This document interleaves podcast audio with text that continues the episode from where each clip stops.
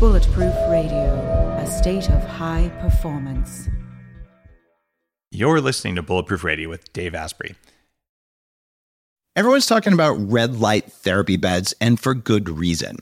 There's a company called ARRC LED that's building an entirely new class of LED devices. ARRC LED beds integrate proprietary scanning technology and frequency protocols to shape the delivery of six different wavelengths in dose optimized photobiomodulation. Yes, that's a lot of words.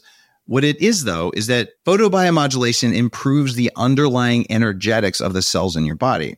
And those changes can benefit nearly every tissue and organ and system in your body. You change your cells and you change your life. For more information, visit arrcled.com. What if there was a way to feel younger for longer? Well, there is.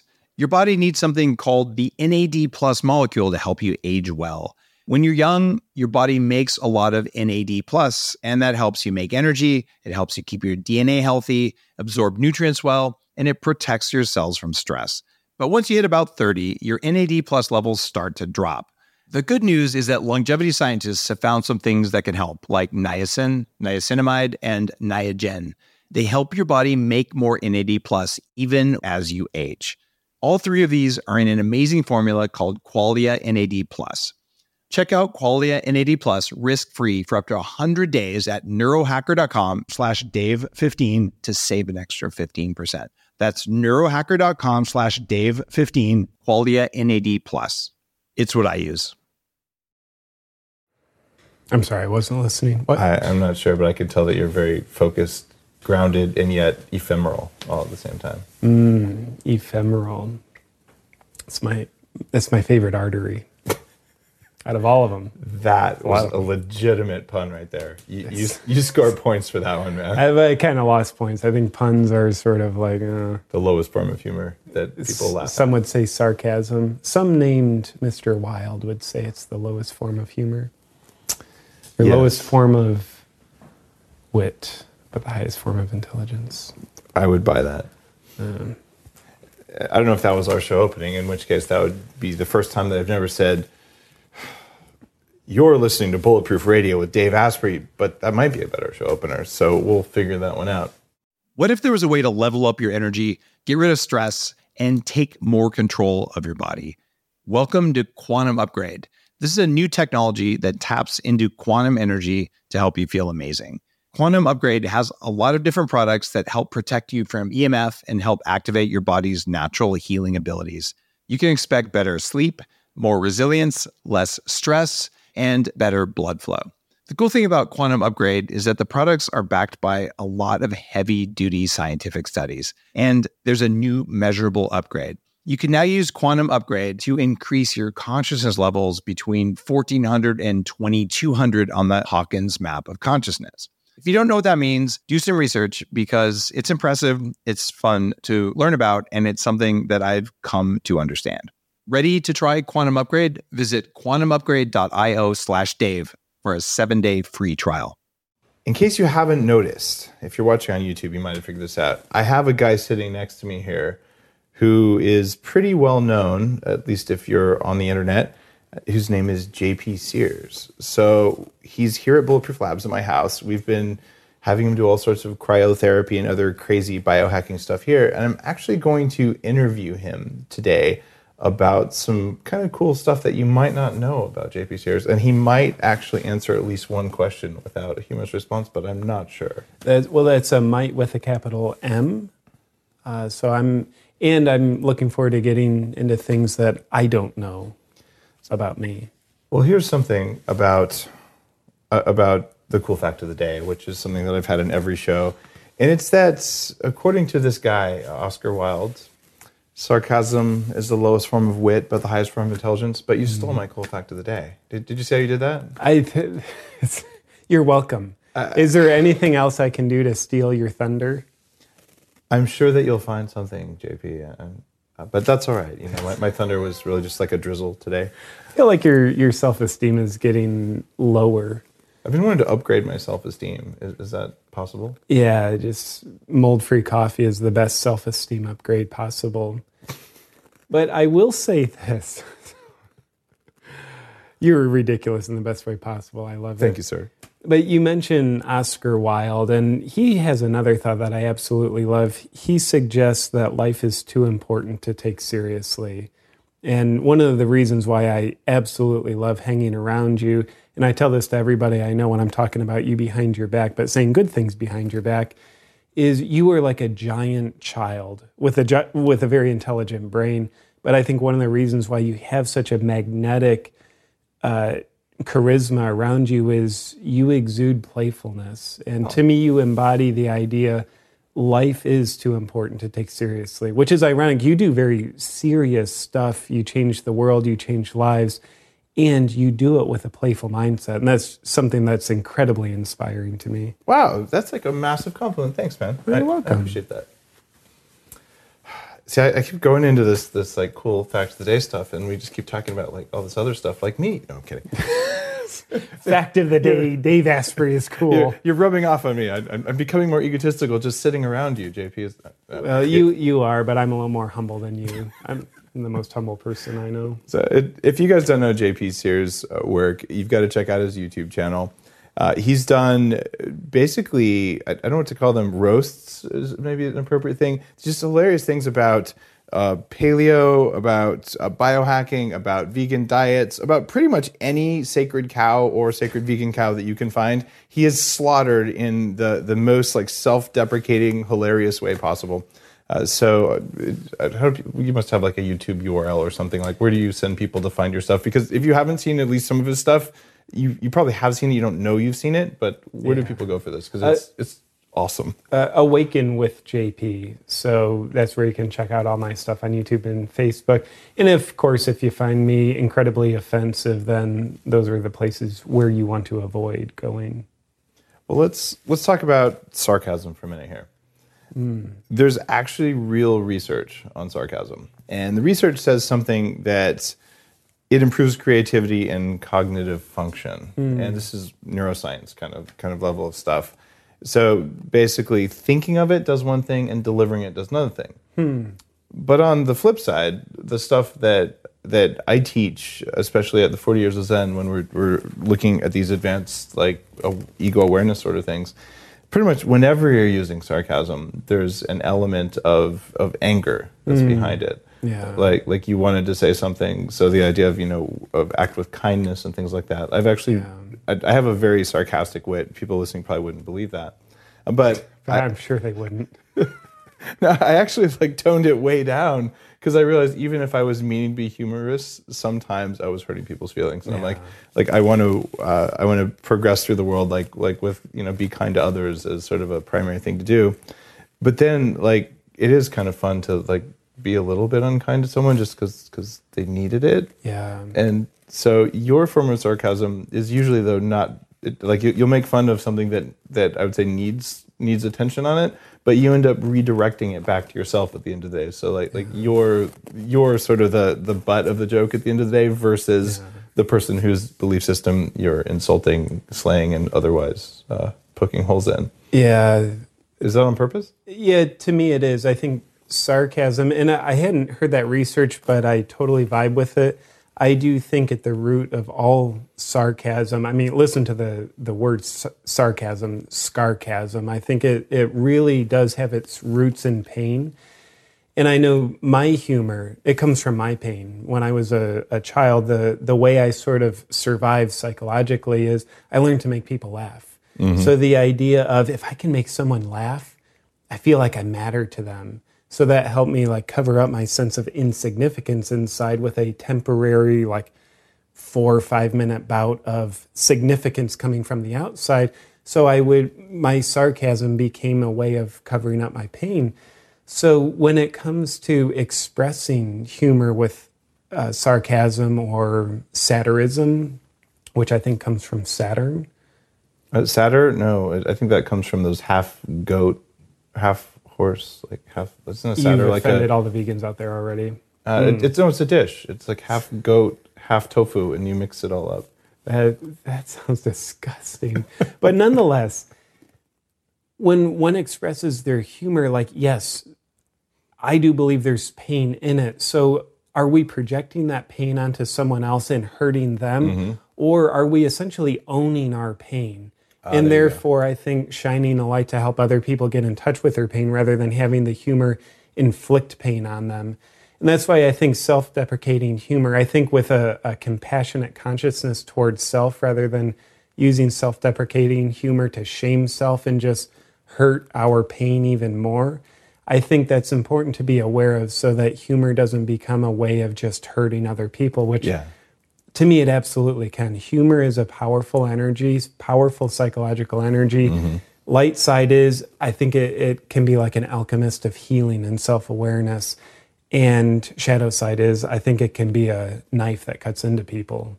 Well, I mean, there's the the sort of dick joke comedians with you know three hour podcasts where it's mostly just kind of just just chewing on stuff. Yeah. Uh, where uh, sometimes it's funny, but it, it's like you, you kind of feel a little dirty when you're done Yeah. listening to it. And there's a, the, another side of it where you're like, okay, like it was damned funny, but I feel uplifted by that instead of like like angry. Yeah, for for sure. And I think like lis- like listening listening, if I can like use a big word, listening. That was tough. Listening to our biofeedback, like how do you respond to humor that you're using or someone's using around you? If you hurt, like I our feelings don't lie. Yeah. I think Carl Jung said it best, our feelings are the language of our soul. I think they come from a very deep place of truth inside of us. So if we feel worse and heavy and like fatigued from a conversation or listening to people joke, it's like, wow, that was probably hurtful humor. And we can be amused, we can be laughing, but laughing is a form of weeping. It can be us like emoting pain because we're experiencing pain being inflicted on us with humor. And but to me, the light side of humor, it's one of my favorite. I would honestly call it a psychological biohack.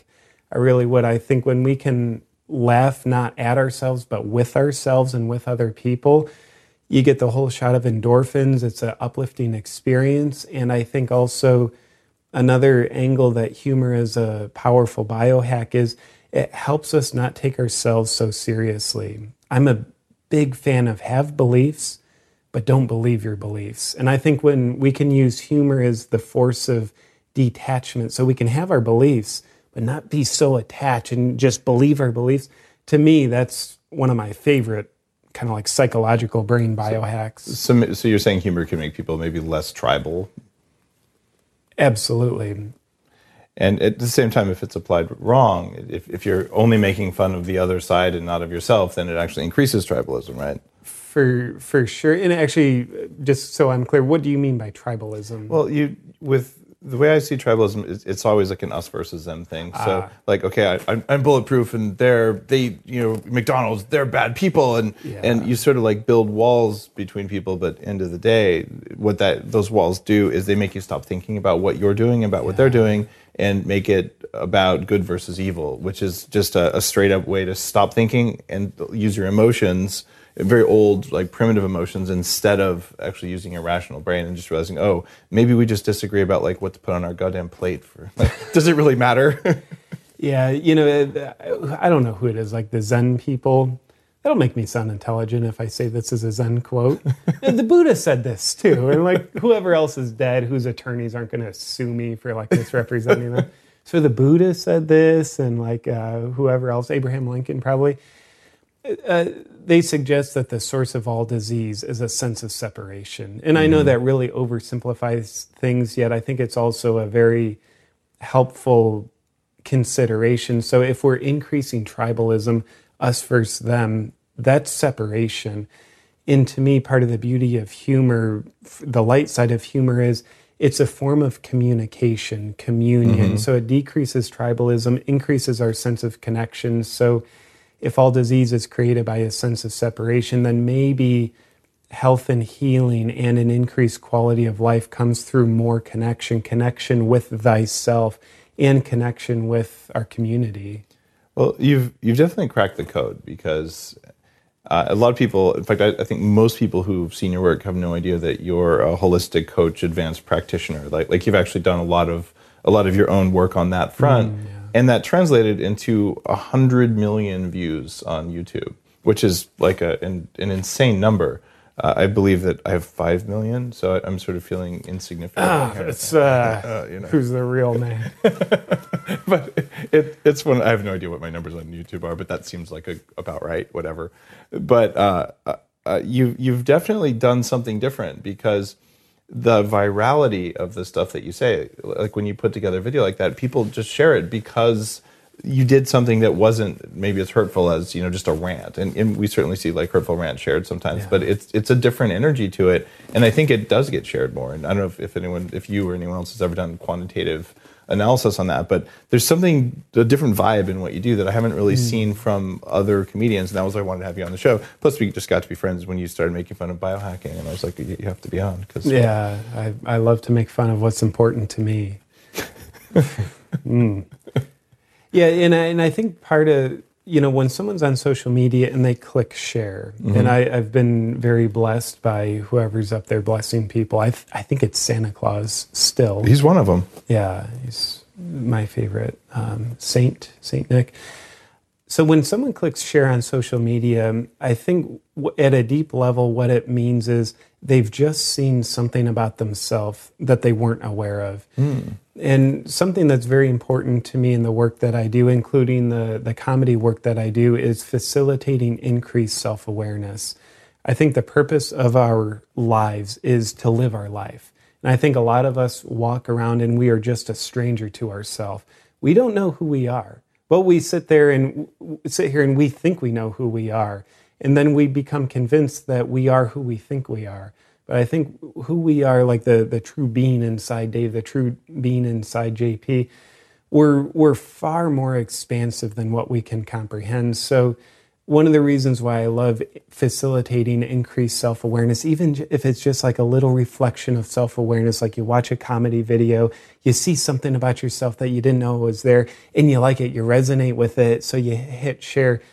To me, that self awareness helps us step deeper into be to truly living the miracle of who we are, rather than treating ourselves like a stranger while we're just trying to be who we're expected to be, who we think we're supposed to be. I think life is too short to uh, be someone other than ourselves. when you decide to share something on social media that's not you know, your your own work, what thought process goes through your mind before you decide whether you're going to share something or not? Yeah, that's a great question. Um, I think a couple things. One, did I receive benefit from this? Um, if I receive benefit from it, like that's a that's a great green check mark. Green mean green means go. Um, and I think the other thing is like, is this a message that's kind of congruent with my brand? Uh, so my brand, comedy as well as just sincerity are two Yeah. components of my brand. I think the comedy is more well known. So if it's a congruent message, awesome. Uh, but just because something's like a great message and I receive benefit doesn't necessarily mean like I'm going to share it. Like someone might have like these amazing orthotics for your shoes. I'm like, wow, that's a beneficial message, but I'm probably not going to share that. Orthotics aren't funny. Is that the deal? That not yet, as far as I know. I, I think you can break through that that glass ceiling for orthotics. I can make orthotics funny that I'm really making. But I'd be curious if I'm allowed to turn that question back on you. What makes you share something on social media that's not Right. your own content? I have a, a, a kind of a, a religious thing, and I'm always working to share this with uh, with the staff at Bulletproof and just with, with the team who support uh, our mission. And and it's just this simple question: What's in it for you? And I don't mean for you, our staff. I mean, what's in it for you, the audience? So my filter is like I read the thing, and then is it worth the time that I'm asking someone to invest by looking at it? Like, will it add more than it takes away? and I, I did a, a math equation a while back, and uh, it was a really hard one. It had like algebra and stuff in it. Uh, and it was what's the dwell time on the website when people read Bulletproof content? And then what's the around 50 million downloads on Bulletproof Radio? Uh, 50 million hours divided by the number of waking hours is hundreds of human lifetimes. Wow. That's, So, and you, by the way, are at a bigger number than I am. right? With 100 million YouTube things. I don't know if you look at your average listen time, but that means that if we're not adding value with what we do, we're actually mass murderers. Wow. And I- I- like that. I That- believe that's gruesome, but that's a powerful way of looking Yeah, at it. and that is how I I view it. So I'm not going to share something if it takes away more than it gives. Yeah. Right. And it, whether it's my share, like something I wrote, or whether it's something that someone else did. So I, I see all sorts of shit on Facebook, and I'm like, like no, I, I I'm not going to share that, even if it might be mirthful or, or a little funny or whatever. Yeah. Uh, so that the people who come and follow uh, follow me on Facebook or on Instagram or wherever, that they're like, okay, this was uh, this was valuable, and then they become engaged, and the engagement levels for bulletproof people uh, are like the comments and likes and things like that are, are very high as a ratio because they're like they're real followers versus like bots or something. Yeah. uh, and and it, it's that just constant what's in it for you not what's in it for me and a lot of times i think that the unconscious sharing we just kind of throw stuff up on facebook like what's in it for me? Like what's this going to make me look like? Yeah. and for me it's like can will this serve you? Because if this serves you best it's actually going to make me look good anyway. But i honestly don't really care if it makes me look good. Um, I, I I get these people who are like like this offended me, there, therefore I'm going to unfollow. And the response, and I'd offer this to anyone who doesn't like this show, same thing. The unfollow button is right here, and I draw a little arrow. I'm like, it's okay. Like if this isn't serving you, I want you to stop listening. Yeah, go live your life. Don't detract from your life just Yeah. Mm-hmm. to mindlessly listen to that. Yeah, and don't hold me hostage by unliking me. Trust me, I won't notice. like, Well, that's so true. And I, I love your, I mean, that's a very caring view. Are you going to just rob minutes, hours from people's life? If so, like, wow, that's taking life. That's murdering. Like that that's- gets your that's internet marketing Or am I end of the day. adding to it for sure? You know, there, there's some Facebook pages that I personally used to follow, used to mm-hmm. being the key word. And these become the pages where, you know, they're they're just doing the constant like every single hour we're going to post something. Mm-hmm. They're playing that game. Nothing wrong with that, but what they're posting is it adding or is it subtracting and unfortunately not all, but some of them like detract. So I'm really quick with the unfollow button. Yep. I am too. It's like, show me less posts like this. I've managed to get most politics out of my feed. Hmm. And what pisses me off now is like, Politics is that a thing now? I haven't noticed. it's like a religion, but different. Okay. Because people fight wars over both of them. But I think the order of operations is different. I don't really know. But I think with politics, they worship like more people than just the one guy or gal. Yeah. I, guy. And neither one of them has anything to do with money. I would nothing. It's just caring about human nature is at the heart of both of them. This just turned dark, didn't it? It did. Uh, Dave, why do I have so many unfollows on my channel right now? No, it's it's really kind of funny because I posted something about the FDA recently, and it was basically uh, one of Trump's picks for the FDA is actually a board member of one of the most aggressive anti-aging research institutes out there. I'm like, this is the coolest thing ever because if we get like a libertarian anti-aging radical dude running the FDA, maybe we'll be allowed to have access to therapies that they're already doing in China and Japan that are not even like on the radar here. And immediately people are like, oh, welcome to the Trump train. And I'm like, Jesus Christ, guys. The fact that I like some things a president does and I don't like some things a president does, Yeah. it doesn't mean that I support the office. It doesn't mean I support a specific candidate or a specific president. I only care about what they do. And I've actually never found a politician who does anything close to what they promise to do. They they all do the opposite or whatever whatever's in their best interest once sure. once they bought your vote by lying to you. How's that for dark? Um, they're going to do whatever they're going to do, and and so uh, once you, once I say something either pro or con, then the tribalism and and those religious behaviors come in. And here's the deal for people listening, like Dave, are you you're you're a lefty or you're a libertarian? I'm like, actually, here's the deal. You cannot take the the probably ten thousand different facets of things that that you believe would make the best system and conveniently separate them into two buckets and say this is my bucket. That's anti-thinking. So here's the deal: like think for yourself, and and yes, there are, are times when I absolutely support a decision, and there are other times where I absolutely don't. For sure. And so to try and simplify things into like there's only two sides, Oh, for God's sake! Like that's so boring. That, that'd be like to me. That'd be like saying your body only has two cells. It's like, well, I think we're a little more complex than that, and that's Yeah. part of what adds the three dimensionality to life and the psychological Mm-hmm. experience of our social envi- environment. Politics being part of it, and I'm routinely fascinated with politics and religion. How, and I'm going to say present company included with what I'm about to say, just so you don't get too offended at me. get offended. Now you're now you're offended that I'm trying not to offend you. JP, you don't think I can handle it? People, are, You've insulted everyone now, including yourself. I hate myself right now, Dave. Have a biohack for that. We do.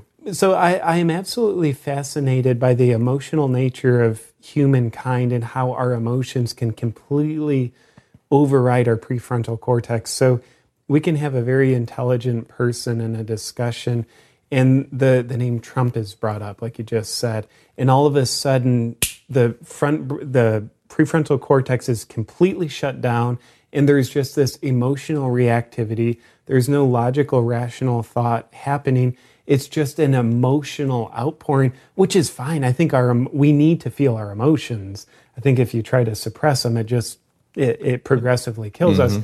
But when we when we don't know we're in a state of reactivity and we're trying to like solve our emotional reactive issues in a logical discussion about politics like i think most discussions about politics aren't about politics they're two very wounded inner children inside just getting angry because they're really afraid inside Uh, that matches my reality. In fact, in, in Headstrong, and, and yes, I do see that. I just conveniently worked a plug for my new book in there because graceful. the reason I brought up Headstrong is exactly because it's relevant uh, to what you're saying here. There's these three behaviors that I I've, I wrote about in the Bulletproof Diet. I call them the Labrador brain, but in Headstrong, uh, it actually goes deeper than that. And the three behaviors are what every life form has to do, and and it works for mammals, but it turns out it also works for bacteria, and your mitochondria are bacteria. And these are three things you'd be very, very familiar with and comfortable with. Um, the Labrador brain it, requires you to eat everything so that so you don't starve to death, because then the species can't reproduce. Okay, and then the one that we're talking about right here, which is run away from or kill everything that might be a threat. wow Right, and so this is why dogs bark at random crap. Like it's it's just a, an inborn behavior, and this is the algorithm for anything to stay alive, including a plant. They can't run away from, so they grow spines to kill you, or they grow poisons to kill you, so you won't eat them, right? Uh, because otherwise the species can't reproduce. And the final thing involved in reproducing the species is the Labrador goes, oh look, a leg, I'll go hump it. So there's the actual act of reproduction. And so I'm, I'm just trying to figure out: is there anything in your life you've ever done that you're ashamed of that didn't come from one of those three behaviors? That's a great question. It, I would guess it'd probably be hard to find something outside of those behaviors. Right. And all of the emotions we're talking about in, in political discourse, in, in religious disagreements, uh, you know, even pro sporting, like, that's not my team, you know, and just those deep emotions, those emotions come from the lowest level bacteria that are running our bodies, which are mitochondria. Welcome to the club of thinking like a low level bacteria. so what that means to me, like to me, that sounds like all like self preservation. Like if you are different than me, psychologically, something's different than me. I, I see it as a threat, so I want to kill it. You know, fight it or flight it. And and to me, like that, yeah, that's a very self preservation mentality. But I and I think self preservation's geared around creating more quantity of life. Mm-hmm. Live longer, don't die. But to me, self realization is what gives us quality of life. And I think self realization mm-hmm. isn't about kill what's different from me. I think self realization is understand what's different from me because I get to expand. Like, mm-hmm. I don't like hanging out with only like minded people. I don't grow, I don't get challenged. I love hanging out with like hearted people, but preferably like hearted people. So there's a, a acceptance based relationship, like it's a mm-hmm. safe space.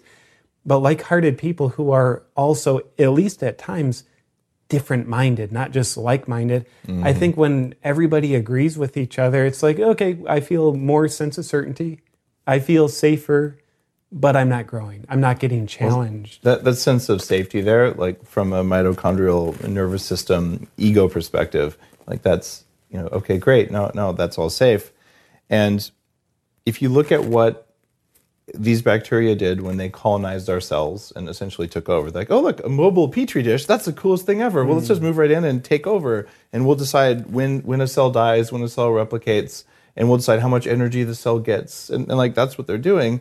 So when you allow them to be in charge, and it's like letting the phone in your battery deter- determine, or sorry, letting the battery in your phone determine what your phone's going to do. Like that's the wrong way to do it. You should be in charge. So they're like, okay, now I organized all these cells full of, of me, these little bacteria, which, which are in almost every cell in your body. So now you're basically a walking biofilm with lots of complex systems in it. And they're like, okay, you need to hook up with other biofilms like me for hmm. defense, right? Which is why you would surround yourself by like-minded people who are are the same as you, because you basically filmed a distrib- you formed a, a distributed biofilm now, and then you'll reproduce with some of those people, and there you go. Now you've got a tribe Yeah. right? And then if you see someone who's different, you're like that's a threat. That's not a tribe. But those things are coming from the very lowest level emergent behaviors in a really complex hmm. system. And when you realize that, when you say a like-hearted people, a person, uh, my view on all this is that okay, these these scared little stupid bacteria, none of which has much intelligence, but when you put a quadrillion of them together and they keep doing these behaviors, it, civilization emerges, right? It's kind of cool the self-awareness component of that is that okay now i see that i have these behaviors and rather than letting these behaviors happen i'm going to either reprogram the behaviors so the mitochondria chill the hell out which is what meditation does or i'm going to take more control which i'm going to use my willpower and my energy to rationally catch myself in the act of you know flipping the guy off in traffic and going actually like i believe my own story that he cut me off because he thinks he's better than me and i replaced it with he cut me off because his wife is pregnant in the back of the car and they're going to the hospital. Yeah. You don't know right? So like make up a story that makes you happy right? Sure. it just doesn't it doesn't matter. The story i usually make up is that he robbed a bank but the bank had bad money in it. So he's getting away and that's really good. I'm kidding. I don't make that up. But the bottom line is it doesn't really matter. Like it's all a story and none of it has any bearing on reality. But but the like-hearted thing you're saying i think is when you you go beyond the survival emergent bacterial consciousness that we identify as our own behaviors which they really aren't. Those are like low level operating system things. That we carry, but they're not us. yeah yeah. Yeah. Yeah, to me, a, a biohack, and when I'm around you, I call everything a biohack. but to me, truly, it is a biohack. When there's something we disagree with, the biohack is seek to understand it, Yeah. not disagree with what we disagree with, just creating more resistance, more division, mm-hmm. but understand that which we disagree with, not for the sake of coming to terms of making ourselves agree or disagree, but aiming for the space in between, which, in my opinion, is just understanding. And to me, that's tolerance. That's, oh, you're different than me. Let me understand you. And now we have peace between you and I at the micro level. And I think even like parts of our own ego, parts of our own personality disagree with each other at times.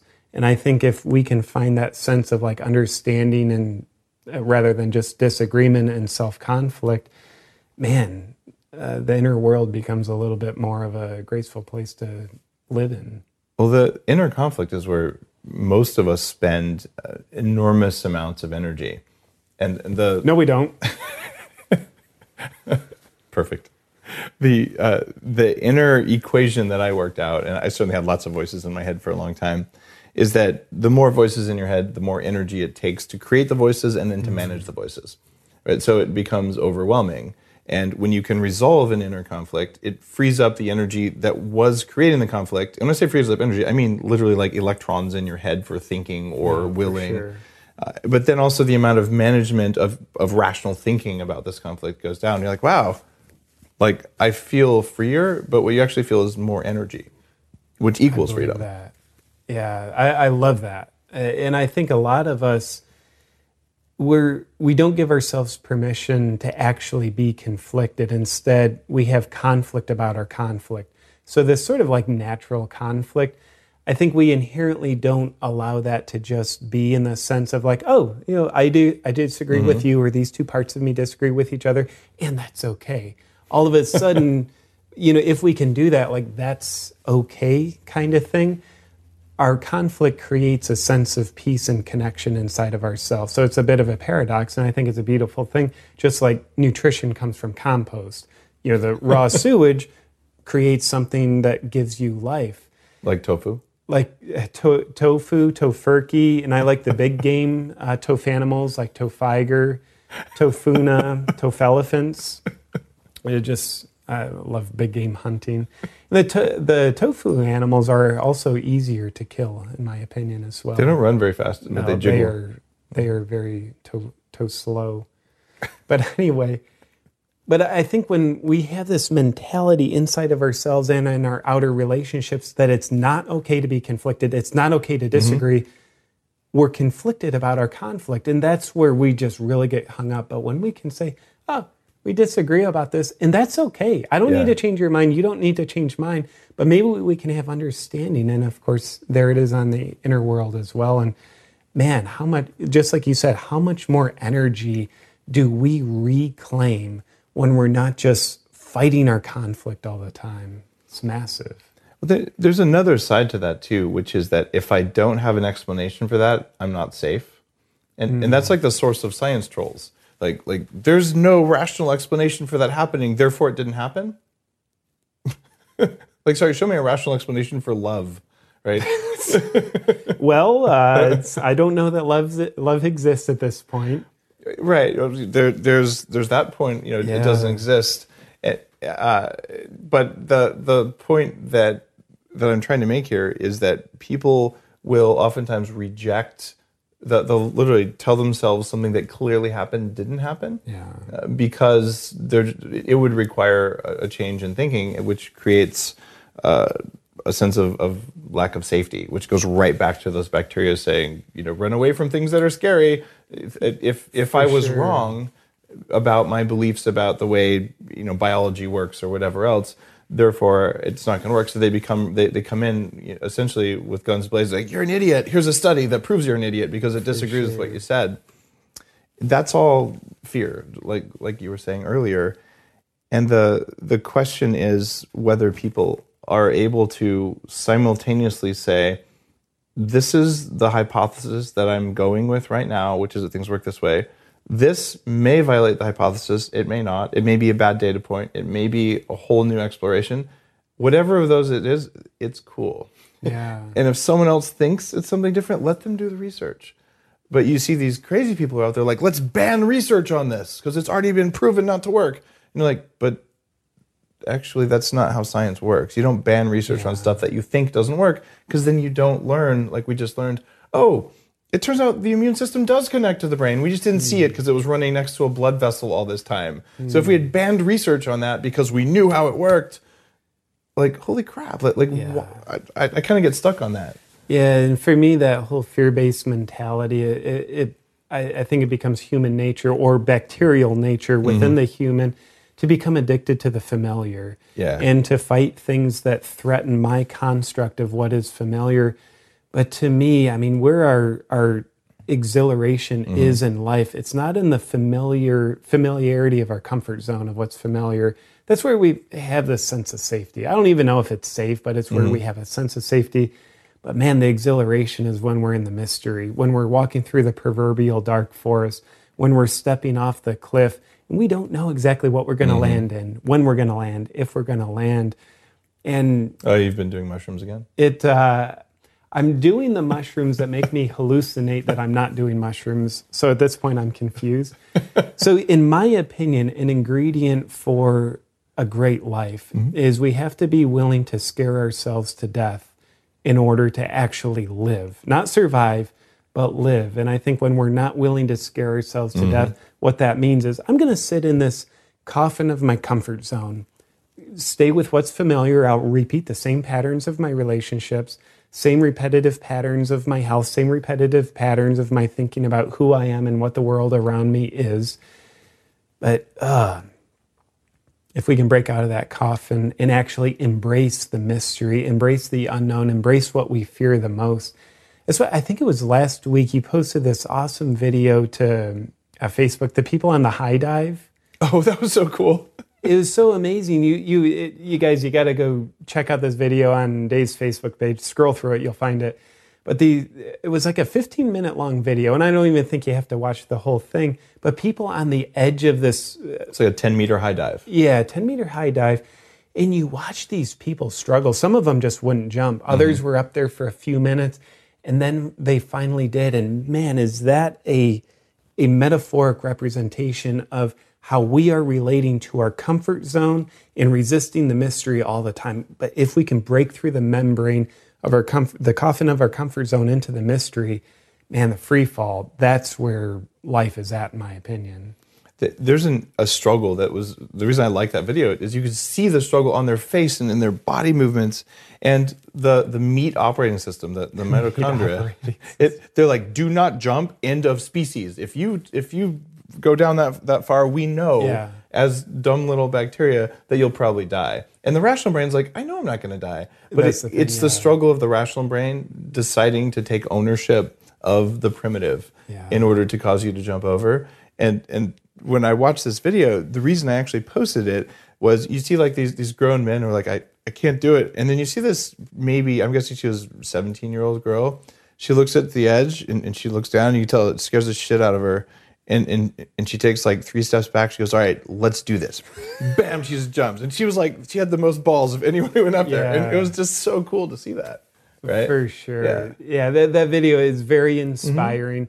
I think inspiring in two ways. Like one, seeing a, a girl like that, and two, inspiring like having the the reflexive, just reactive seizing up and addiction to comfort. So it's inspiring to see that, be like, yep, I have that too. So I want to Mm-hmm. recognize how that plays out in my life. So I won't be a bacterial or I won't be a slave to that bacterial just master. I, I've come to the point, and Headstrong is about how do you hack the, the bacteria so you have, or the mitochondria, which were bacteria, so that you have more energy every day, which lets you have more energy to manage them better. And then how do you change the environment so that like you get a battery upgrade? Uh, but the the end result of all this research is, is I just believe that our ego itself is an emergent phenomena of mitochondria. Hmm. And and that it's it, it- my career in tech has been managing complex systems and correlating events. And you don't mean to create like huge spikes in the internet when you just change one little bit here but you, you make a, a, a quadrillion or a googolplex of decisions using these tiny little rules and you get these incredibly complex beautiful patterns that no one would predict uh, Stephen Wolfram uh, invented whole new fields of mathematics around information uh, theory, information fields. And he's like, you want to understand how we make almost anything in nature? It's like you take these tiny little rule sets, like, like dumb little rules, and you just do them a kabillion times, to use a technical term, and, and you get a flower. And you get like almost everything you'd expect. So the, the hmm. most complex, beautiful things are not that complex. They're emergent from tiny rules. And I believe that a lot of our egoic behaviors, the ones that we're most ashamed of, are are emergent from these tiny little things that are constantly sensing the environment and judging what's going to keep this this petri dish alive the longest. Even though quite often what they're telling you to do is totally not in your best interest. And that the act of becoming self-aware is learning how to feel when that happens and then deciding whether to use the information from the feeling or whether to become the feeling and then act without conscious thought. Yeah. And, and that for me has been a really big skill and one I wouldn't really be very good at without having stuck computers to my head, like to have a lie detector to see when I'm lying to myself. Because you know my, my powers of self-deception are legion. Oh. And so everyone. Me too, for sure. And I love what you're saying. To me, that's like such a, a great way to articulate like an upgraded consciousness. Yeah. Like being conscious over the unconscious reactive self preservation mitochondria and bacteria inside of us. That's, I think that's amazing. Well, well, you in your book, uh, "How to Be Ultra Spiritual," uh, which is uh, uh, something that we're we're here to talk about, uh, in addition to all the other stuff you're doing, which is uh, just keeps making me laugh. You talk about vulnerability when you're taking off your your comedian hat, but I suppose when you're acting as a comedian too. You have, uh, or we all have this idea of, of self sabotage, like where you do things that that get in your own way. So I want to know what do you do to self sabotage, and then what's your take as a you know, holistic trained sort of, of coach Yeah. about self sabotage? Just walk me through your thinking about that. Yeah, you know, sometimes the worst form of self sabotage I do is not recognizing the self sabotage that I'm acting out. So that's probably the worst thing I do. So But- re- recursive self sabotage. You're, you're saying Recursive, like uh, as opposed to printing. so, you're, you're like- saying self sabotage of your own self sabotage, Self- or blindness of self sabotage. Uh, yeah, blindness of self sabotage. So to me, it's kind of like the idea you, you can't get out of a prison that you don't know you're in. So if you're self Like, sabotaging, like Facebook. Absolutely. But we know we're in Facebook. um, but I got to check Facebook real quick. Do you mind if we pause this for I could 20 or 30 I- minutes? I should do the same thing too. I- We'll, we'll just um, but aspects of my self sabotage that are common overworking. Mm-hmm.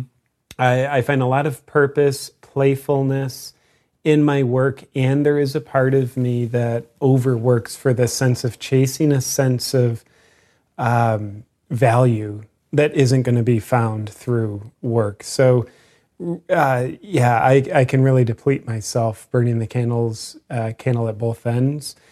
And to me, self sabotage is typically a symptom. So whether we're self sabotaging psychologically, so it's like reoccurring patterns of depression, sadness, anger, disconnection, or we're acting out behaviors of self sabotage, overworking, eating foods we shouldn't, uh, hanging around people that don't serve us.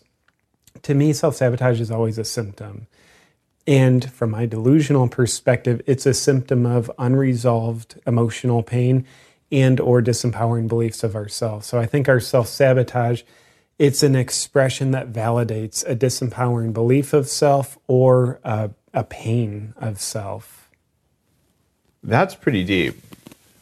And what? So, so for you, you're saying you basically burn yourself out when you're self sabotaging. Yeah. Okay. For people listening, do you have a, a tool you recommend or, or some way for them to identify their self sabotaging patterns, the ones they're not aware of? Well, there's a line of a question, a simple question that I love to ask people is, okay, what do you do? So recognize your self-sabotage. That's question number one. Question number two, which I think is so so much more important than what you do, but is why do you do what you do?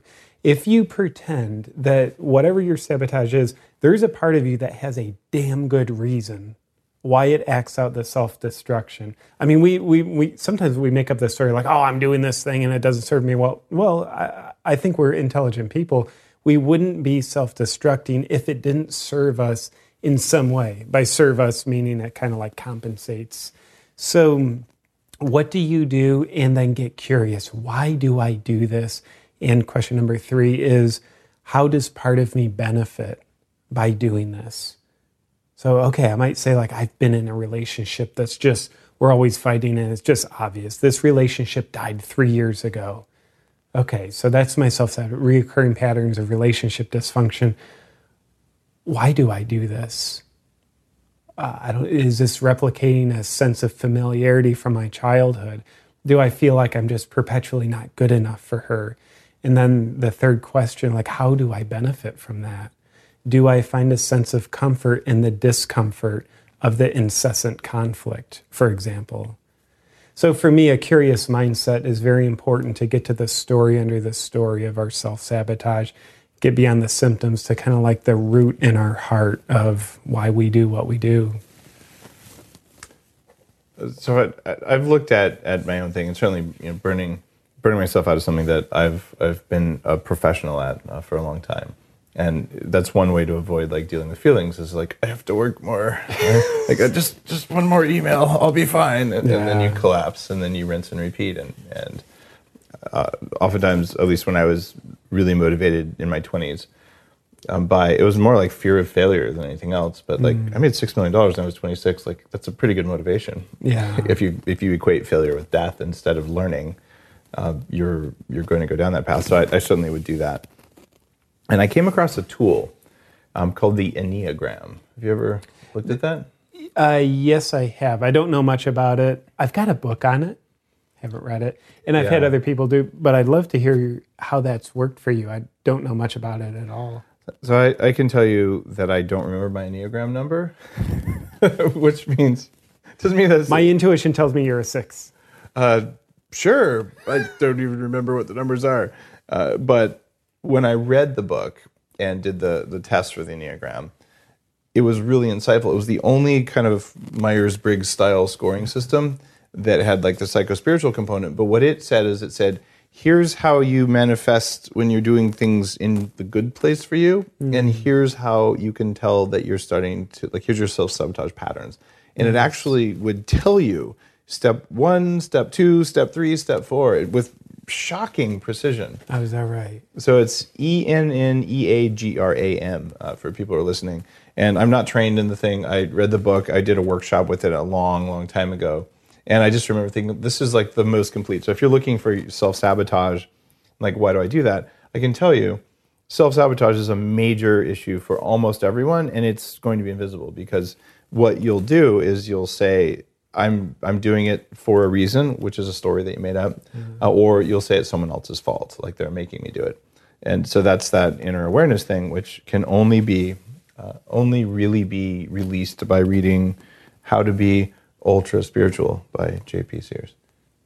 I worked that plug in seamlessly for you, didn't I? Yeah, it, it was graceful. I think you redefined grace. In fact, I think I can hear classical music playing right now, even though it's not playing. You know we're going to cut some in, so it's actually playing later. Oh, very cool. So you're It- gonna, who's but, the fool here? Huh? uh, and, and please cut this part out where we're talking about we're going to cut it in just so people. It's called the third wall. We're not supposed to violate people. the third wall, but violating third walls is part of your kitsch, isn't it? Uh, I don't know what it means, but the answer is definitely yes. I think they call it. It might be the fourth wall. I get my numbers wrong, but there's some sort of wall between you guys, like watching and listening. And I, I'm not really a TV guy, but I heard someone say it once, and it made me feel smart. Then it's true if it made you feel smart. Your, your weird dry humor is rubbing off on me, and it makes me feel dirty. oh, if you you're welcome. I appreciate that compliment. It's the nicest thing anybody's ever said to me. Speaking of compliments, I do have a copy of your book, pre-release copy of the book, and I turned over the book to the back of the book because what I found is that if you look at the cool picture on the front with the flower in your hair, and you look at the back of the book, you can actually say that you've read the entire book because you just pretend like you didn't. Have to open it. I'm kidding. I've actually read it, read the book, and the back of it though had an interesting quote from a guy I've heard of. Uh, loaded with laugh out loud humor and intelligent exploration of the spiritual delusions many fall prey to. Enjoy JP's perceptive underlying insights while you laugh beyond all understanding. From Tony Robbins. Hmm. like, that's pretty high praise. Like, Tony gets asked to say stuff about books like every five seconds of his life, I imagine, and doesn't really respond to those emails, I would also imagine. Yeah. I've, I've never asked him to say anything about mine, but he, he once said something nice about Brain Octane. I was like, holy shit, Tony, that's amazing. Oh. But you had some other people in here that I wanted to quote because I, I thought some of these were almost as impressive. They're like, all high vibe people. Yeah. combines the wisdom of bearded Jesus with the playfulness of baby Jesus. And that was a quote from, it says here, the Holy Mother of God. Yeah. Wow. That, Uh, That's a that's a powerful endorsement. It, it almost rivals Tony's endorsement, but it, that's powerful in and of itself. funnier than the law of karma, the universe. I I mean, th- this is high praise for a book.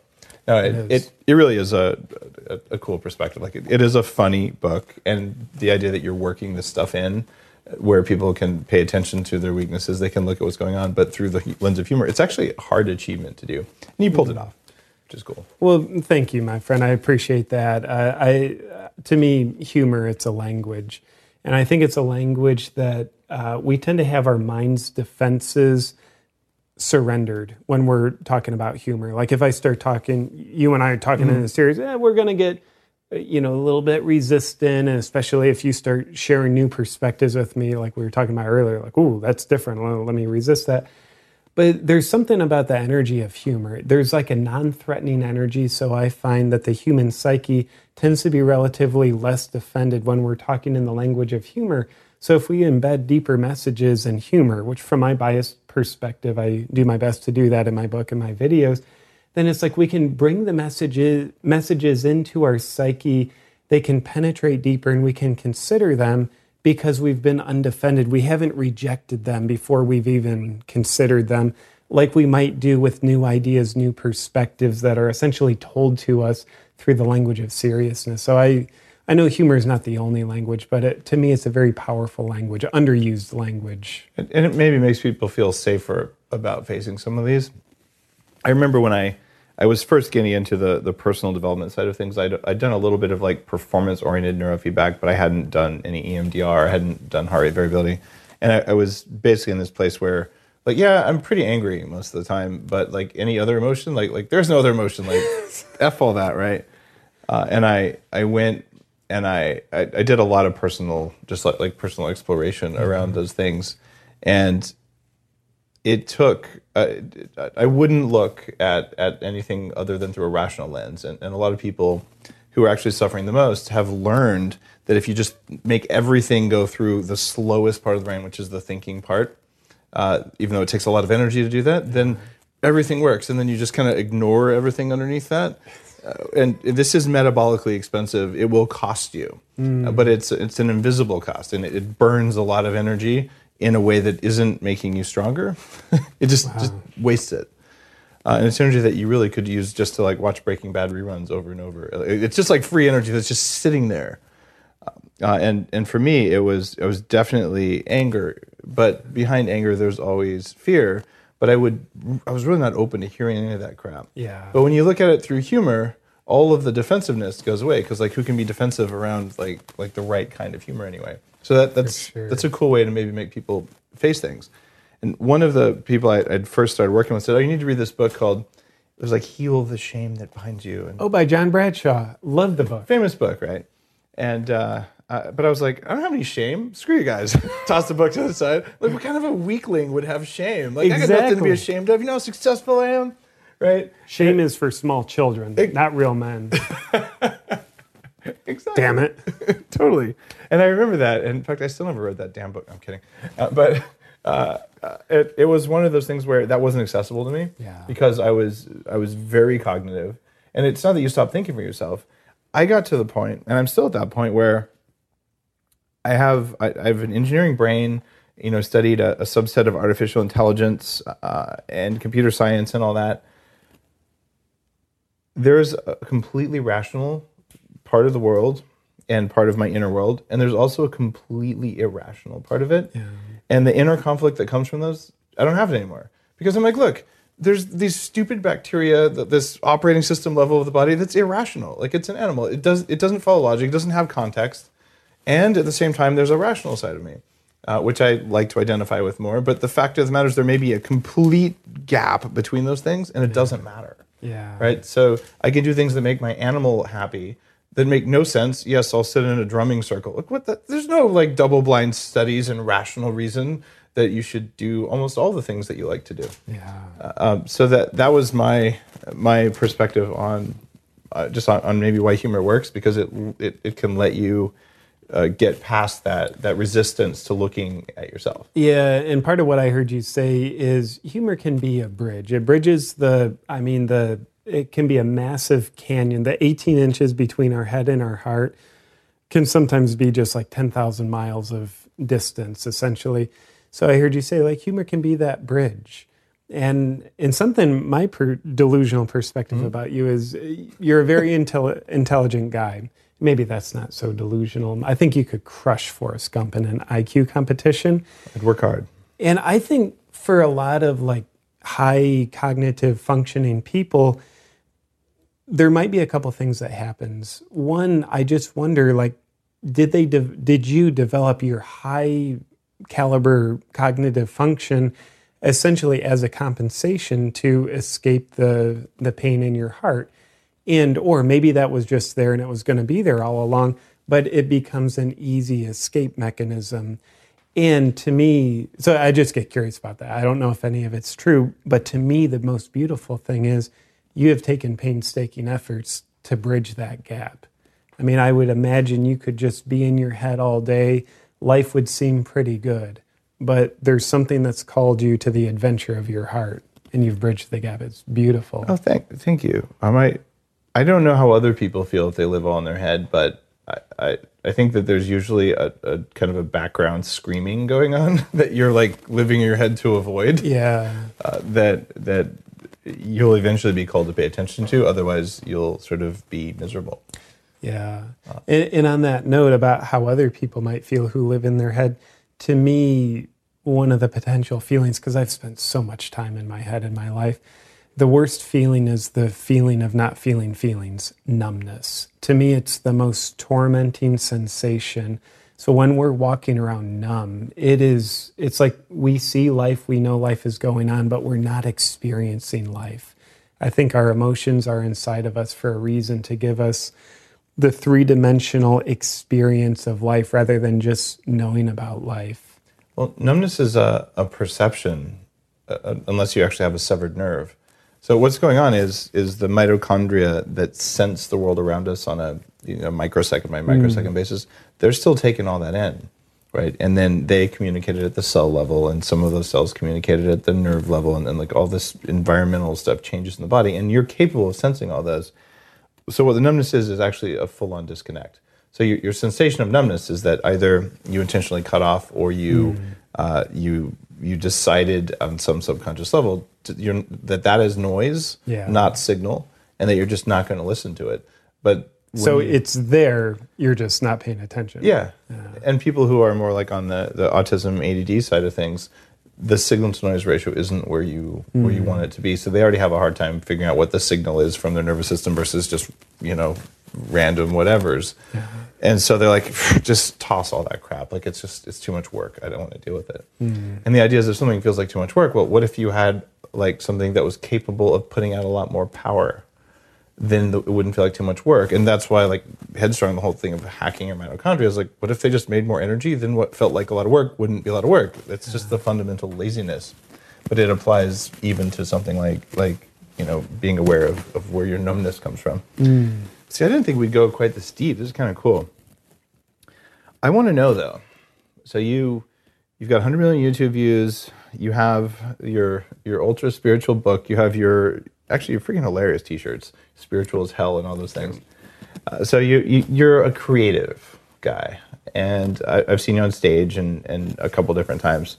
So there's a creative process, and, and I've had a chance. I haven't done it on film before or on on Bulletproof Radio, but I've I've asked like Stephan Jenkins from Third Eye Blind, like, what do you do to prepare for a concert before you go on stage? So I, he promised he'd come on one of these days, um, and uh, and talk about that. So I'll, I'll get that on air at some point. But I like to know like what do like really successful performers do in order to make your material. So what's your process to get into you know, JP Sears with a flower in your hair? Yeah, you know, there I think there's a few different phases of the creative process. Like I would say like the most raw of the creative process is coming up with the video ideas and um uh, and then developing a script or writing the But, book. but how do you come up with an idea? Like the So- creative process is hard. So that like bringing in the raw materials, that process is seemingly random. Like the the creativity comes to me when I'm not trying to be creative. oh, So like if I'm just like airplanes for me are a big source of creativity or a big it's a time when a lot of creativity happens. And I don't know why it might have something to do with like I'm somewhat uncomfortable, but just ideas flood to me when I'm on airplanes. you, you want to know why Yeah, let's hear it. So, at least in, in the model that, that I use at, at 40 Years of Zen and in my own life, the the fount of creation is theta state. That's where you go for, for dreaming. So intuition and creativity sit there. And most of the time when you have a dream, you don't remember it. Right. So so there's actually like software that uh, that I use called Neurominer that trains you to remember what happens in that state. But when you go on an airplane, you've got relatively poor quality lighting, but you've also got white noise. Right. Like all that, that stuff going on, and you are relatively uncomfortable. You're so uncomfortable that you can't go to sleep very easily. Right. So what's happening is you've got white noise and essentially a background annoyingness that helps your body drop into a theta state, and you're uncomfortable enough that you don't fall asleep where you won't get all the value from it. So it pops you into that mode. Fascinating. So, yay. And luckily, I'm on airplanes enough that I get to take advantage of that. Okay. And then, so that's where the raw materials come from. And then the next part of my creative process is like taking those, like the big idea and filling in the, the microcosm, if you will, Okay. of that idea. And for me, I, I dedicate the first one hour of my day after my morning routine, and I'm uh, woken up at the first hour of my workday is developed or devoted to writing. So scripting. Like the artist's way, kind of just like getting out of your head writing, or well, uh, no, like it would be writing? like making a video script, writing the book, uh, but something that I'm really applying my creativity to a project that's got material to it. So I find it kind of irritating. I, like Naveen Jain when he was on, uh, uh, who, by the way, Naveen Jain is uh, founder of InfoSpace and the guy who's behind Moon Express and a Mm. new company called Viome. And uh, he just invested in Bulletproof this week, which is Right cool. on. So, well, this week when we're recording, but anyway, I, I, so now I have like this cool billionaire investor guy uh, on board, which is awesome. Joined our advisory board. So Naveen, when I interviewed him, I'm like, "What's what are your morning habits?" And he goes, "Why the heck would you want to know my morning habits?" Like something, and I'm quote, misquoting him, but he's like, "Only a loser would want to would want to follow someone else's morning habits. You know why people do the habits? Like it's the thinking that matters. Yeah. Right. So I, I kind of want to ask you about your morning habits, but I also don't want people to like think I'll be just like JP Sears if I just follow his habits because your habits work for you, but your habits might not work for them. Yeah. That said, what are your habits? No. What, so you said you, your first hour, but you don't like wake up in bed and write, do you? No, no, I don't. Um, so first thing I do is I take a cold shower. Uh, that rule so stimulating, Hot, then cold, or just cold? just cold, Wow. and then um, yeah, hardcore. Uh, Viking. Yeah, brother. And then from there, I, I do some gratitude journaling. So I write down, actually, this is a routine, a dimension of the routine I got from Tony Robbins. Three things I'm grateful for, but to bring it just from my head and integrate it to my heart, feel the The feelings of sensation of gratitude. gratitude. For Well sure. said. And then I write down three thing, three creative projects that I'm working on, um, so to just energize what's important to me creatively. Then I take a 30 minute walk, uh, come back and make bulletproof coffee. I'm not just saying that because I'm talking to Dave. I've been on bulletproof coffee. I love awesome. it. It brings me, yeah, getting into ketosis or close to it. I don't measure my blood, but You don't need to. If you use brain octane, you're getting some ketones just by definition. Yeah, so I use a crap load of brain octane, grass fed butter. Like I'm telling you what's in bulletproof coffee.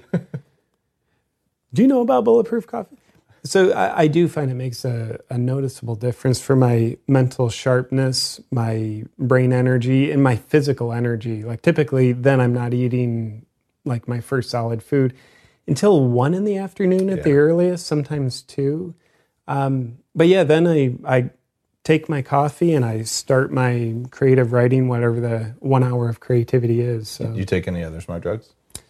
let's uh, no. And I'll give you some before you go. okay. There's some that can help. I mean, does is crystal meth a smart drug? no, it's just an, it's just a stimulant. We, we have uh, real but, smart drugs. but no, no other smart drugs. Uh, I if, if you're open to it, I will give you some. Uh, I don't mean like I, I make nootropics that are not drugs, or some of the bulletproof stuff, but I mean like an actual pharmaceutical smart drug sort of thing that it is legal to give you because they're over the counter stuff. Interesting. So those kind of scare me. Yeah. And I'm not educated on Yep. them, but I'm curious. Like the what would be the one you're thinking of? Uh, aniracetam.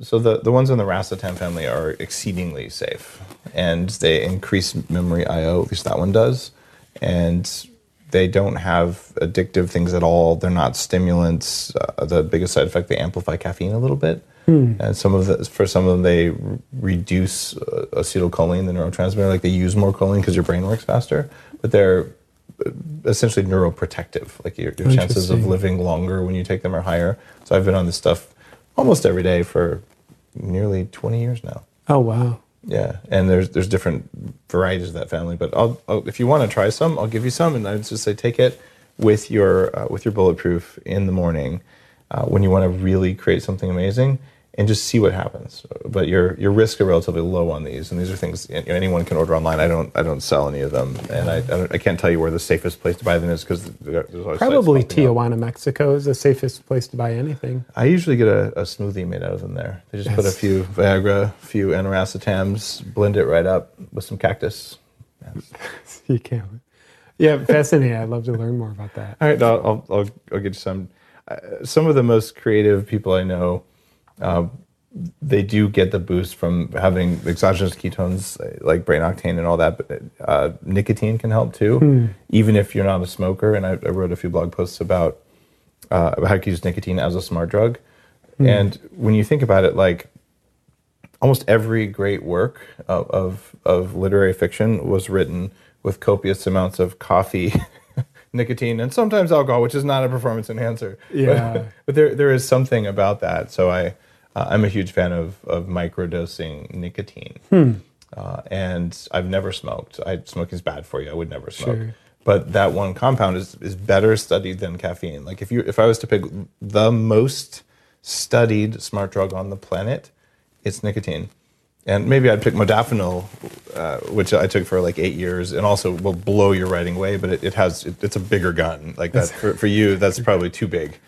Uh, but Well, you saying I can't handle it, Dave? I- I'm just saying you don't want to handle it. Okay. Thank you. I feel better about myself now. I can't imagine like that calm, like like the kind of calm, centered voice on modafinil and some caffeine. You'd be like, it'd be more Beavis and Butthead and just less JP. I'm not sure Yeah. that'd be the right vibe for you. Yeah, if it changes my character, my personality. Like you are someone different. Yeah. The the one thing that a lot of people have told me about modafinil, not nicotine, uh, is and, and something I felt as well. Your mind works so fast that it's irritating because people are talking so slow. Is that like right? like you know what they're going to say. If they could just finish saying it, then you could go on to what's next. And and you actually have to manage that. It, it can be, especially the first couple weeks, it can be almost like a sense of rage Is that right? because why is everyone around me so goddamn slow? And, and it's not like I, I took Adderall for about a month. I had a prescription for it a long time ago just to try it. It was, it was a horrible drug for me. And I, I was taking like small doses and like, please don't touch me. Um, it was not good. But uh, so it was, it's not ampule like that, but it's just like everything is fast. And or at least you're fast, but everything else is slow. And that's not a good feeling until you just get used to, to running at a high speed. yeah. Uh, so, but that said, I did give. I didn't give. I was there when I, I explained how this worked to a guy doing a, a really long, detailed proposal for the Dalai Lama. Another guy who's written uh, a, a very successful book about the global brain. In fact, he was on the show. I think he talked about this. Uh, I hope he did. Steve Omohundro. Sorry, Steve. I think I think you did talk about that in your blog. Uh, Steve's like a, a, friend and an AI researcher, and uh, another person who's a, a clinical hypnotherapist, and and each of them uh, had uh, 100 milligrams of modafinil for the first time. I just told them like how the stuff worked, and they had their own doctor prescriptions and all that kind of stuff. Uh, and then they all came back a week later, and like I just took that one dose, and the Dalai Lama guy's like. I finished the proposal I've been working on for weeks and weeks. I finished it all at once, and it's the best writing I've ever done. And they accepted my proposal. And Steve's like, two chapters of my book, like, like, and, and Oh, fast. That's awesome. so for for creative stuff, I didn't, I haven't taken the stuff in in about four years because I I measured my brain after eight years of being on it. I my brain runs at that speed without it as long as I follow the bulletproof diet. Like if I go out and eat inflammatory foods, I'm like back to my slow normal self. But on university grade levels, you can't do that. So if you're like writing your opus, I'd say go for the racetams, add in some modafinil, a little spray of nicotine, and a double bulletproof coffee. But just don't go on stage the next day because you won't be yourself. I might develop a new character. Mm. Like, well, ang- angry JP. But that's fascinating. So that guy uh, got all ho- ho- hopped up on all that, and then he did a marriage proposal to the Dalai Lama, and the Dalai Lama said yes. Is that the moral of the story that I That- gathered? it's the moral of the story. I'm a good listener. He- after that, he was one with everything. That, that, that was pretty good. You gotta give me credit for that. Did you hear this? I digress. Do you hear the joke about the Dalai Lama ordering a hot dog? I, I already know the punchline. Yeah, it's just going to be a terrible joke. I won't even say it. Everybody, you've probably heard it. If you haven't, it's not really worth listening to. Certainly by J- Dave and JP. Uh, all right, so so I interrupted you by suggesting an upgrade to your bulletproof coffee there, which was terribly rude as, as the inquisitive questioner here. Ah, and, I'm, and I'm offended. I'm just trying to add some value to your otherwise valueless work. And oh, see that, that kind of thing, it doesn't feel good to say because see- I, I know you don't take that seriously, Yeah. but even so, I don't like to say unkind things like like, like when I say that, I felt that. But and I love that you felt how it felt to you. Yeah. Was it sarcasm? Yes. Did it hurt me? No. But it hurt you, and and I think it's so awesome you could feel that. Be like, oh, uh, coming from that angle, I don't want to do that again. Yeah, but it was still kind of funny. Yeah. I think the the funniest jokes are the ones where you have to tell other people that they're funny. I kind of messed with the one eyebrow raise, and you kind of got that pretty well. uh, All right. If you're watching this on YouTube, that was funny because we were having a little eyebrow war there. But as it was on on on your commute, you're like, these guys are kind of weird. All right. So we talked about your morning. You do the Tony Robbins inspired gratitude journaling. Uh, you you use bulletproof. You don't eat till two, which is very similar to my morning. Although I don't do the gratitude stuff in the morning. I have young children, so my gratitude practice involves put on your shoes, put on your shoes, put on your shoes, get in the car, and you just repeat everything five or six times, and eventually it happens, and then you're grateful that it happens. Yeah, it's like a mantra that actually works. Uh, and then I come back and I like do biohacking stuff. So I'll do the gratitude stuff in the evening.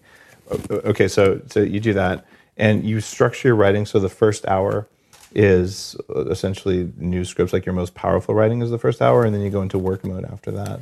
Yeah, Okay. yeah. So work mode. I mean, my writing is part of my work, but I it's like ah, I don't even like to call it work. That's why I call it the creative time. But yeah, then I'll go into work. So it might be interviews that are scheduled, clients, meetings, uh, filming videos. Okay, cool. Uh, when you're going to be either shooting a video or going live on stage, Yeah. what do you do to get in the zone for that? So very different. Uh, so with a a video, uh, like calm down, just find my center, breathing like meditation. Like I just need calm and slowness. But when I'm going on stage in front of an audience, it's just the opposite. Like I want to get hyped up, and like I don't go on stage yelling and screaming. You don't seem hyped up in front of an audience. You're in character. But I but I like to just really raise my energy, even though I don't project my voice loud and move around with a lot of uh, dynamic motion. But I just love to enter this stage being kind of like as high frequency as I can, Okay. and uh, also in a uh, part of my go on stage practice is remind myself I am here to give. This isn't about me. I find when I when I try to make this about me, I want this to go good so everybody's pleased so I feel better about myself. That's when like I start to feel oh, a little anxiety, a little nervous. Like it just takes me off my center. But when I remind myself I'm here to give. This is for for the audience it just puts me in a, a much better state, similar to like what gratitude journaling would uh, be. So it puts me in a giving frame of mind. It's interesting. Being of service to others is one of the things that reliably gets some people into a flow state. Hmm. Right? Some people have to be like in fear of death, falling down a mountain with a Yeah. failing parachute or something to really get in the flow state. But for the rest of us who aren't going to get mortally wounded, uh, it's a pretty reliable way to do it. So, so for you, just that mindset. Same thing. I don't have any stress on stage because I'm like I'm, I'm here to give. Yeah. But if I'm like I'm here to take, I, I might have anxiety, but I don't know. I, that just that's just not what I do anymore. Um, so I, I hear you there. So, so you get super hyped. You do some breathing before you go on stage, uh, and then you you just go on and, and you deliver. And okay, Yeah, yeah. how I- conscious are you while you're delivering? Are you like doing a memorized thing? Are you thinking about everything? you watch in the audience? Like, what do you do with your mind? Yeah, so it uh, give you a couple answers. If I'm going on stage to do comedy, I mean, typically I'll my stage time I'm either doing comedy or I'm giving a sincere discussion from my heart. When I'm doing sco- uh, comedy, much like the nature of a lot of stand-up comedy, I do have it scripted. Like I've got my quote unquote routine, but I like to be so solid on that that it's something to launch off of. So I love engaging with the audience, know, just improving. You know, when there's little uh, little interactions. Uh, to me, that's just it's so beautiful. So being able to be present with people, essentially have the routine so ingrained in my nervous system that I don't have to think about it so I can be more present. And I just love that feel. And I think it gives a better product, if you will. And if I'm going on stage to deliver more of a sincere discussion of my heart, whether it's about authenticity, healing, growth, whatever it might be, I like I'll know the topic that I'm going to talk about. I'll probably know some key points or principles, but I don't I like to be very unscripted. I like to be very spontaneous and get into the flow state, connecting with the audience so it can be a true communication, not just a monologue. Even if I'm ju- the only one talking, a communication to me is different than a monologue. It's like I'm feeling, I'm receiving, I'm looking at the body language and sounding airy fairy, but feeling the energy of the audience. there's uh, any effective presenter and any effective teacher in a live setting has uh, has a, a- a sense of the feedback from the room, and and it's probably electromagnetic. Yeah. uh, because we know that your heart rate variability will change in response to those around you, and theirs will change in response to yours. Uh, and I, I became a more effective speaker uh, when I learned to train my heart rate variability. So Yeah. I, I have a higher amplitude heart rate variability, and it's it's called coherent, uh, so it's non-chaotic. So people are like, I don't know why, but like it feels calmer, and and so the room will resonate with you if you do it right. And I think you have to be in a flow state to do that as well. Very cool. And then when, when you're aware that if, if you say something that takes you out of the zone, it's because it probably took the audience out of the zone and you're like kind of at one with them in, in some sense. Is that a description of what you're doing? I mean, you may not be doing heart rate variability exercises, but does, does that Oh, uh, sound the same? as what you're Yeah, talking hundred percent. Okay. Absolutely. It- It's just like if you're dancing, you're going to pay attention to your dance partner, and the dance will go well. It'll be enjoyable. It'll be graceful. It'll be a beautiful artistic expression if you're paying attention to your dance partner. And to me, being on stage, you have a dance partner. It's not a one person thing. It's a collective consciousness of everybody that's in mm-hmm. there. So, man, I think half the talk is receiving what the dance partner is giving you. Very well said. Wow, I've never thought about dancing with my audience, but maybe that's because your audience is more attractive than mine. I actually have a very attractive audience. Thank you guys very much.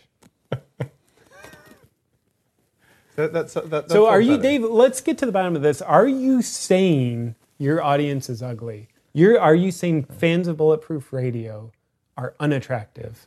I, I was implying that, but I didn't actually say it. But it was an alternative fact, so it was okay.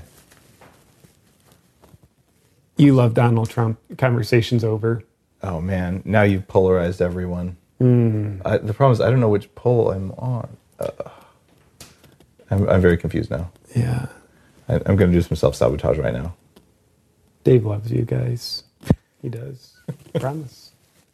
On that note, I can't think of a better way to end the show. You guys should check out How to Be Ultra Spiritual, JP's new book.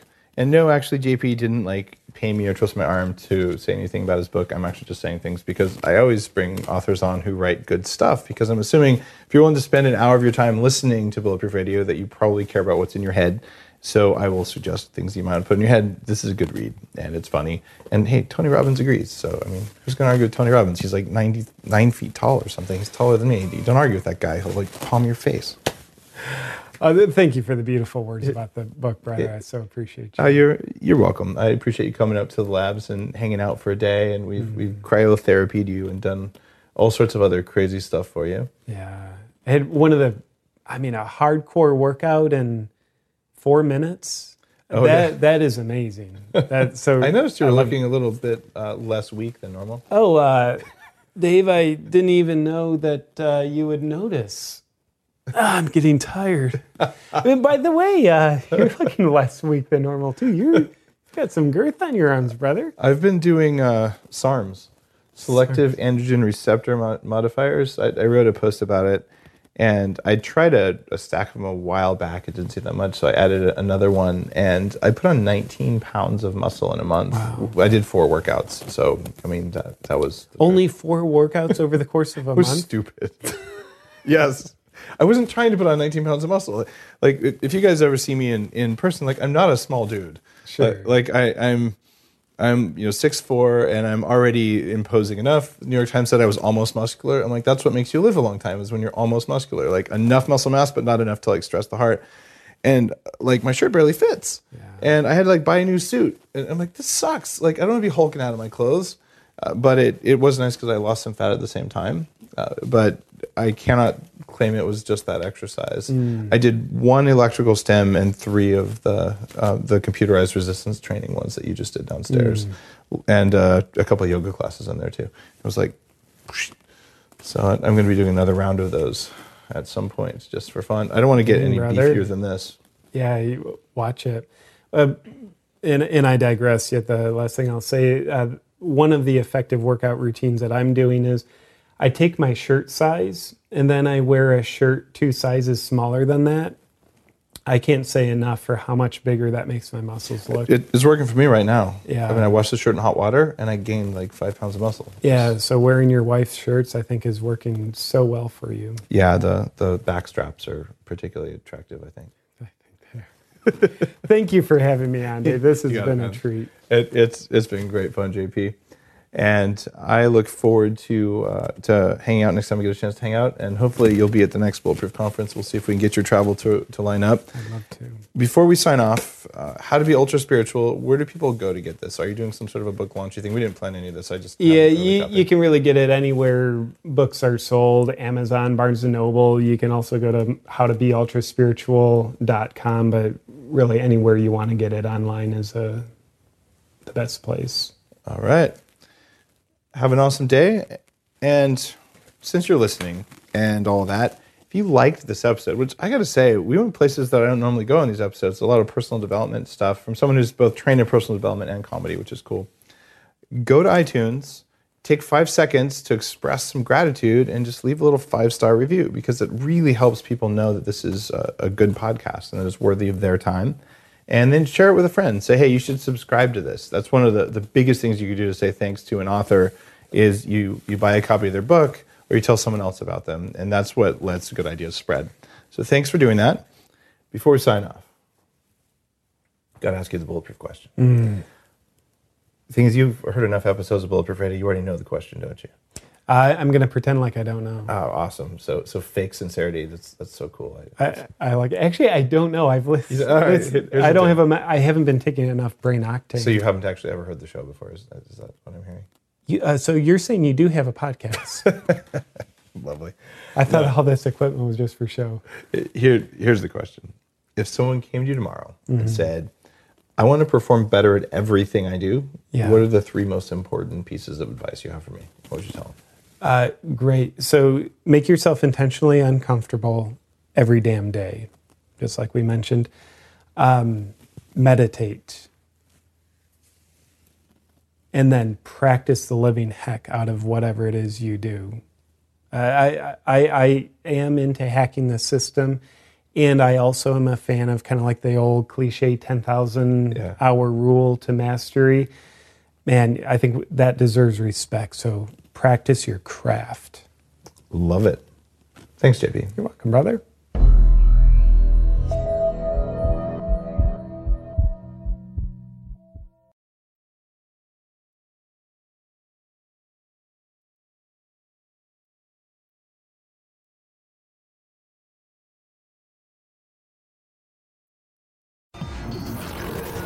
The Human Upgrade, formerly Bulletproof Radio, was created and is hosted by Dave Asprey.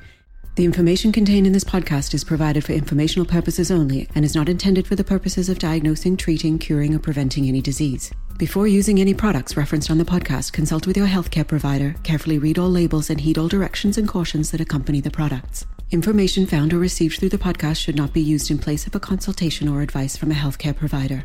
If you suspect you have a medical problem or should you have any healthcare questions, please promptly call or see your healthcare provider. This podcast, including Dave Asprey and the producers, disclaim responsibility for any possible adverse effects from the use of information contained herein. Opinions of guests are their own, and this podcast does not endorse or accept responsibility for statements made by guests.